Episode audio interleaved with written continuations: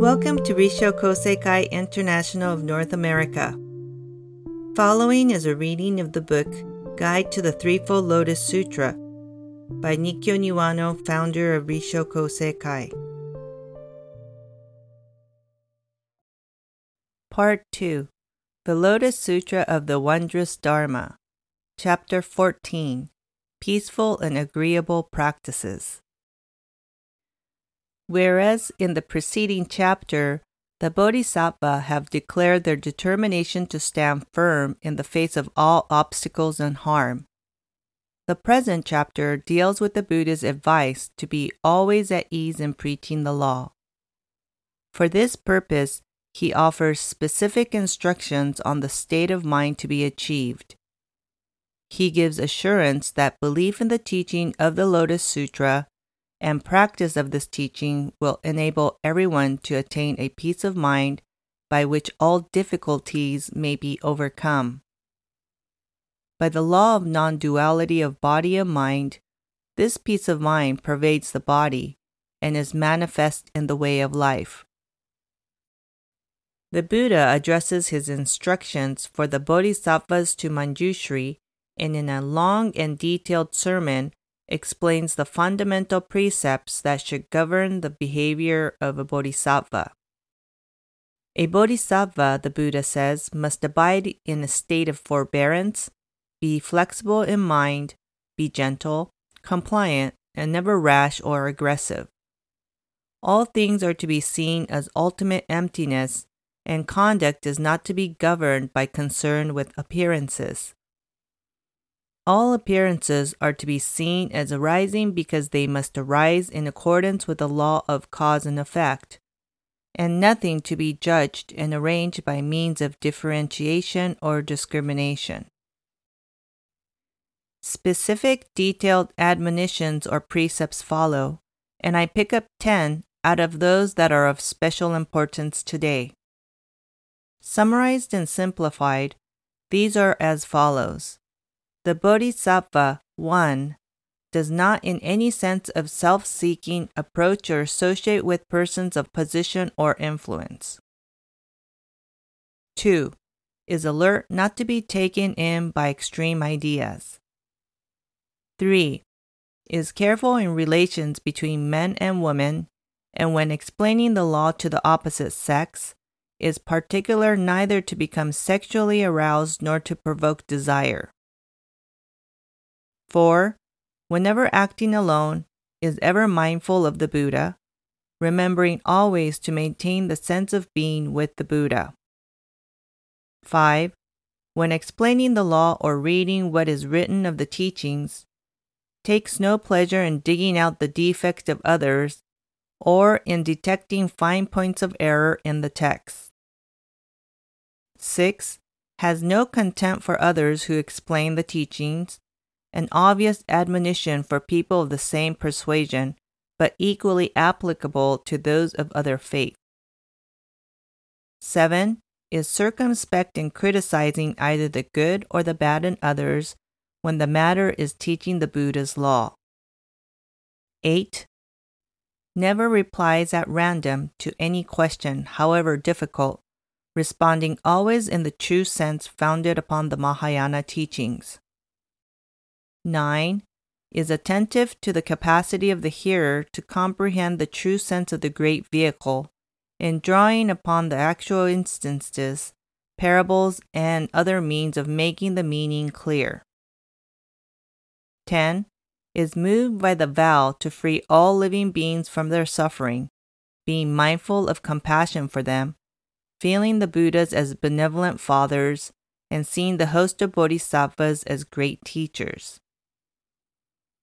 The parable of the gem in the top knot, the sixth of the seventh parables in the Lotus Sutra, appear in this chapter, and like the others, it teaches an important lesson. A certain powerful king chastised minor kings about him who refused to obey him. He rewarded his valorous captains and soldiers with lands, or even cities, or ornaments and jewels from his person reserving to himself only one precious jewel dressed into the hair of his top knot. Because this one jewel was all too precious, he could not give it away lest his followers be astonished and confused. The Buddha's supreme teaching in the Lotus Sutra has been deferred until now for a similar reason. Much had already been taught, and by this teaching many had gained such rewards as attaining stability of mind, delivery from human suffering, and relief from all desire. Only the truth of the Lotus Sutra remained to be presented. But to have presented this truth prematurely would only have confused. Then, just at last, the king gave away the jewel in his topknot to his victorious soldiers. So the Buddha, when all had reached a sufficiently high level of perfection, gave the ultimate reward, the highest teaching embodied in the Lotus Sutra. A superficial reading of this parable allows us to see only praise of the Lotus Sutra as the highest teaching together with the fact that presenting the world with such teaching is a rare occurrence. But beyond this, there are other lessons. First, we may note that the king had numerous other valuable things, but all these were but possessions pertaining to his body, while the bright gem alone of all his jewels pertained to his head. Now, the head is the abode of the animating spirit or mind that directs the body. All people use their bodies, but harnessing the spirit is most important, though this is difficult because the spirit is intangible. Moreover, merely to harness the spirit without elevating it does not make for an admirable human being. The lesson we should draw from this parable is that mankind's highest aim pertains to the head and means elevation of the spirit to attain Buddhahood as the ultimate aim. Second, the parable tells us as the ultimate teaching, the Lotus Sutra is like the spirit in human life. To give it to people not yet prepared to understand it can only give rise to confusion and puzzlement. We may readily see in ordinary life that this is exactly the case with study in any discipline or technique. To attempt to teach the highest level of anything to a rank beginner can only puzzle, for the beginner is not equipped to listen or follow and can only drop away.